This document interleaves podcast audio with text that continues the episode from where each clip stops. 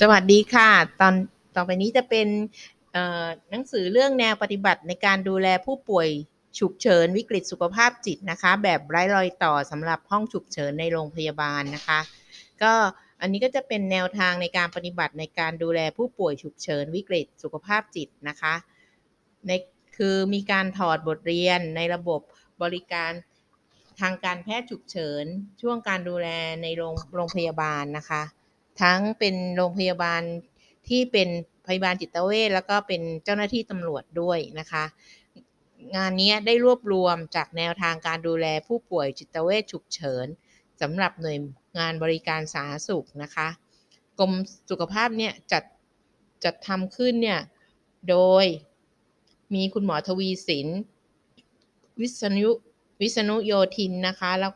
ก็ในแพทย์สัญชัยขาขา สมบัตินะคะ แล้วก็นางพรทิพย์วชิระดิโลก นายธีระสิริสมุทรแล้วก็นางรสสุคนชมชื่นนะคะ จัดพิมพ์เป็นครั้งที่สองแล้วนะคะ คู่มือนี้สถาบันแพทย์ฉุกเฉินนะคะ เป็นคนจัดไปไปทำเผยแพร่ต่อ แต่ว่ากรมสุขภาพจิตเนี่ยเป็นผู้วางแนวทางในการดูแลให้นะคะ งาน แนวทางเนี่ยจะใช้สำหรับคนที่ป่วยเป็นจิตเวชมาที่ห้องฉุกเฉินนะคะเขาบอกว่าผู้ป่วยฉุกเฉินวิกฤตจิตเวชเนี่ยก็มาถึงแผนกฉุกเฉินด้วยพฤติกรรมที่คุ้มข้างอารวาสเสี่ยงต่อการทำร้ายตนเองทำร้ายคนใกล้ตัวนะคะ แล้วก็ทำร้ายเข้าของ ให้เสียหายไม่สามารถควบคุมตนเองได้เนาะหรือใช้สำหรับให้พยาบาล ER ที่ประจำ ณจุดคัดแยกประเมินความรุนแรงของอาการ แล้วก็พฤติกรรมที่แสดงออกของผู้ป่วยนะ ตามเกณฑ์ ESI 5 level นะคะ พยาบาล ER ในห้องฉุกเฉินเนี่ยจะประเมินความรุนแรงของอาการโดยการสังเกต หรือใช้แบบประเมินพฤติกรรมรุนแรง ด้วยการด้วยแบบประเมิน OAS นะคะ หรือเรียกว่า overt action scale นะคะ แล้วก็ให้พยาบาลดูแลจัดการเบื้องต้นเนาะ เราก็จะได้พูดในรายละเอียดต่อไปในเล่มนะคะ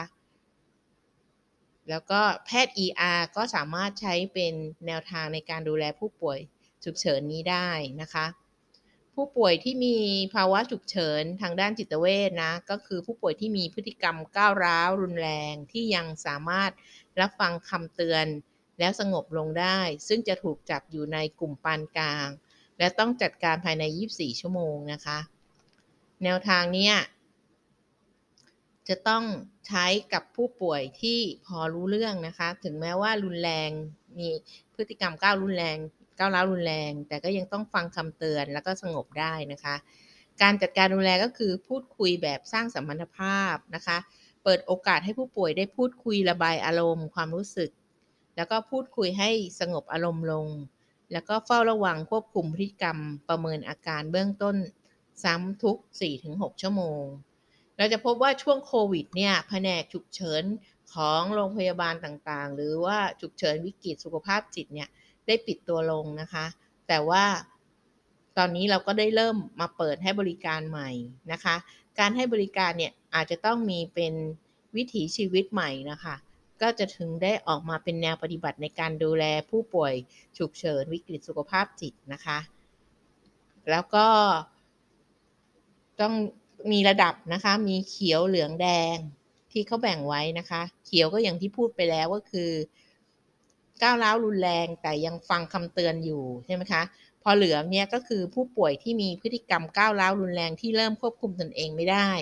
มีท่าทีที่อาจเกิดอันตรายต่อตอนเองและผู้อื่น หรือทรัพย์สินนะคะ ซึ่งจะถูกจัดอยู่ในกลุ่มหนักจำเป็นต้องจัดการภายใน 2 ชั่วโมง ก็คือรอไม่ได้แล้วนะต้องภายใน 2 ชั่วโมงเนี่ยต้องดูแล ก็มีการพูดคุยสร้างสัมพันธภาพนะคะ แล้วก็ขออนุญาตผูกมัดผู้ป่วย พร้อมแจ้งทีมช่วยเหลือเพื่อเตรียมความพร้อมนะคะทำไมเราต้องผูกมัด การผูกมัดก็คือเป็นการป้องกันไม่ให้เขาทำร้ายตัวเอง ไม่ให้เขาทำร้ายผู้อื่นหรือทำร้ายทรัพย์สินนะคะ ของผู้อื่นด้วย เขาบอกว่าหลักการในการดูแลผู้ป่วยฉุกเฉินวิกฤตสุขภาพจิต 1. ปฏิบัติการช่วยเหลือตามระดับความรุนแรง โดยคำนึงถึงความปลอดภัยรอบด้านนะคะ แล้วก็ปฏิบัติการช่วยเหลือตามความต้องการที่จำเป็น หรือสถานการณ์เฉพาะหน้าในขณะนั้นนะคะ แล้วก็สุดท้ายก็คือการช่วยเหลือโดยให้ความสำคัญกับความต้องการของผู้รับบริการ ผู้ที่เกี่ยวข้องกับสถานการณ์ โดยต้องคำนึงถึงผลของการปฏิบัติที่ยอมรับได้นะคะ ก็ต้องมีการจัดเตรียมสถานที่สำหรับผู้ให้บริการผู้ป่วยฉุกเฉินวิกฤตสุขภาพจิต ซึ่งควรมีลักษณะดังนี้นะคะ ควรเป็นมุมห้อง ที่อยู่ในโซนสีเหลือง โดยลดสิ่งกระตุ้นลงนะคะ มีช่องทางการเข้าออกแค่ 2 ช่องทาง มีการจัดเก็บและดูแลเครื่องมืออุปกรณ์ที่อาจก่อให้เกิดอันตราย แล้วก็มีระบบแจ้งเตือนสัญญาขอความช่วยเหลือในกรณีฉุกเฉินนะคะ อุปกรณ์เครื่องมือที่ควรมีอยู่ในยูนิตของการดูแลสุขภาพจิต วิกฤตสุขภาพจิตนะคะ อันแรกก็คือผ้าผูกยึด ใช้ผ้าที่มีความแข็งแรง เหนียว แต่นุ่ม ผูกยึดข้อมือข้อเท้า หรือเสื้อที่ผูกยึดลำตัวนะคะ แล้วก็เก้าอี้ที่ผูกยึด เลือกเก้าอี้ที่มีลักษณะแข็งแรง ไม่มีเหลี่ยมมุม เก้าอี้ยึดติดกับพื้นหรือผนังเพื่อป้องกันการเคลื่อนย้ายนะคะ เตียงสำหรับผูกยึด สภาพเตียงแข็งแรงสามารถผูกยึดผู้ป่วยได้ และไม่เสี่ยงต่อการพลิกคว่ำนะคะ ทีนี้เรามาดูว่า เอ๊ะทำไมเราจะต้องดูแลผู้ป่วยฉุกเฉินวิกฤตสุขภาพจิต ก็เพราะว่าตามพระราชบัญญัติสุขภาพจิตนะคะ ฉบับที่ 2 ปี 2562 นะคะ ในพระราชบัญญัตินี้เนี่ยได้ประกาศให้ ใช้ในราชกิจจานุเบกษาเมื่อวันที่ 16 เมษายน 2562 นะคะ เป็นการแก้ไขเพิ่มเติมว่าด้วยสุขภาพจิต โดยเพิ่มเติมการส่งเสริมป้องกันด้านสุขภาพจิต และก็ควบคุมปัจจัยคุกคามด้านสุขภาพจิตนะคะ ให้ฟื้นฟูสมรรถสมรรถนภาพ แล้วก็คุ้มครองสิทธิผู้ป่วย ให้ได้รับการคุ้มครองจากการเผยแพร่ข้อมูลใด ๆ ในสื่อทุกประเภท ตลอดจนเพิ่มสิทธิให้ผู้ดูแลเพื่อสามารถให้การดูแลผู้ป่วย อันจะนำไปสู่การอยู่ร่วมกันในสังคมไทยอย่างมีความสุขนะคะ แล้วก็โดยสาระสำคัญของพระราชบัญญัติสุขภาพจิตมีผลให้คุ้มครองสิทธิผู้ป่วย แล้วก็ความปลอดภัยของสังคม ซึ่งประชาชนทั่วไปสามารถช่วยกันสังเกต อาการทางจิตของผู้ป่วยให้ได้รับการรักษาอย่างทันท่วงที โดยสังเกตจากลักษณะดังต่อไปนี้ คือ มีผู้ป่วยมีหูแว่วไหมนะคะ เห็นภาพหลอน หรือหวาดระแวงไร้เหตุผล พูดจาเพ้อเจ้อพูดจาก้าวร้าว ร่วมกับมีแนวโน้มจะมีอันตรายทั้งต่อตนเอง ผู้อื่นและสังคม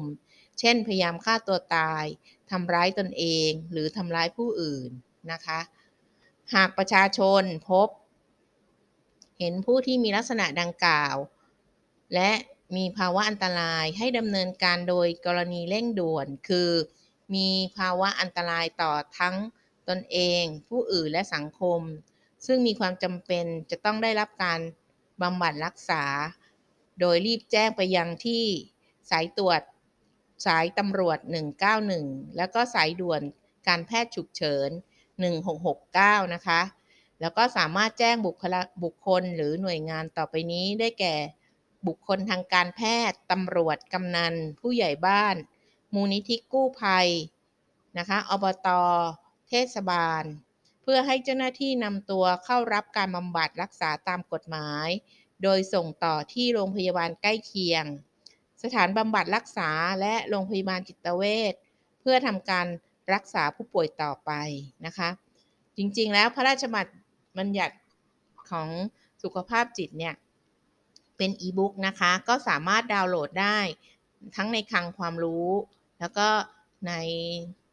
จากแนวทางในการปฏิบัติในการดูแลผู้ป่วยฉุกเฉินวิกฤตนี้นะคะ ก็จะเห็นนะคะว่าแนวทางเนี้ย ถึงแม้ฉบับสั้นนะ แต่ก็สามารถเอาไปใช้ได้จริงนะคะ ก็สำหรับแนวทางนี้ก็จบลงสำหรับวันนี้เท่านี้นะคะ ขอบคุณมากค่ะสามสามารถหาอ่านเพิ่มเติมได้ในคลังความรู้นะคะ ในคลังความรู้ก็จะมีแนวปฏิบัตินี้อยู่ด้วยค่ะ ขอบคุณค่ะ